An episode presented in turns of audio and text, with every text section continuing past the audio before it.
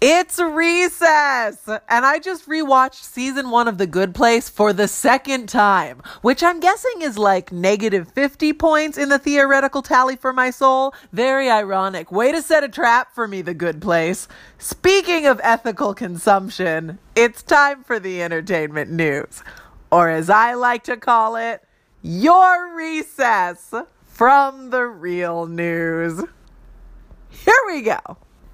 Alec Baldwin has changed his Baldwin mind. He now says he will not play Batman's dad, aka Dad Man, trademark no one, in the upcoming Joaquin Phoenix Joker movie. I don't know why Alec Baldwin changed his mind. He says it has to do with scheduling issues, but if I had to guess the real reason, it would be that he met with Joaquin Phoenix, and Joaquin Phoenix scared the bejesus out of him, possibly by making too much eye contact or sporting some sort of haunting, wispy facial hair, or possibly by bringing some sort of crazy prop, like a living dove, just to sit there on his hand. The dove is fine, it's healthy and cared for, but is that not still a menacing thing to do? Anyway, Alec Baldwin thought so, or he just had scheduling conflicts, or both.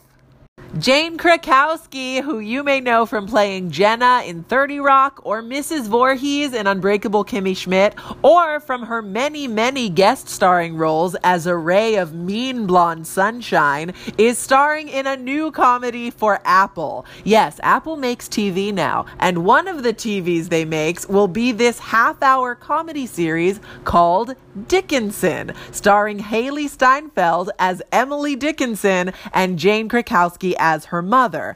Hmm, a half hour comedy about a famously reclusive mid 19th century poet, you say? That's a swing, and I'm here for it. Is it possible for Emily Dickinson to be a fruitful comedic subject? Well, in the words of Emily Dickinson, one need not be a chamber to be haunted. One need not be a house. The brain has corridors surpassing material place.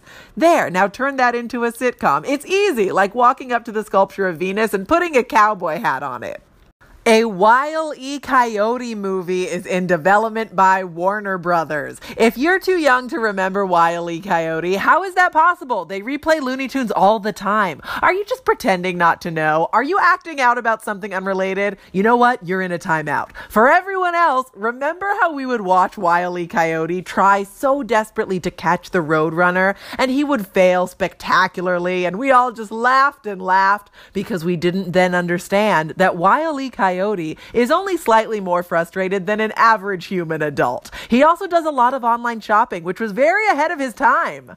HBO is removing several of its more risque titles from its streaming platform, such as Cat House, Taxi Cab Confessions, and a few other HBO shows that I would call not technically porn, but be honest, you up to something.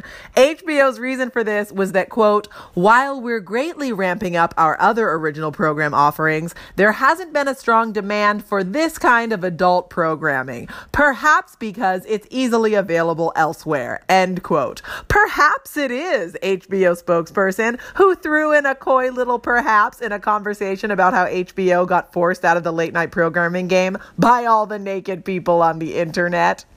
Seven former classmates in Michigan tried to dig up a time capsule from 1988, but they couldn't because they couldn't find it, which I realize must be disappointing for them, but I think in the long run, this is for the best. Time capsules aren't for digging up a mere 30 years into the future. They're for digging up 500 years from now when there'll be a window into a different world. I want something with tentacles and a giant floating brain brain to find this time capsule one day, play the Michael Jackson cassette tape that's inside, and say, We have to bring this species back from extinction. They are spectacular. And then only after they repopulate the world with humans do they realize that most of us don't sing or dance like that. That is the purpose of the time capsule.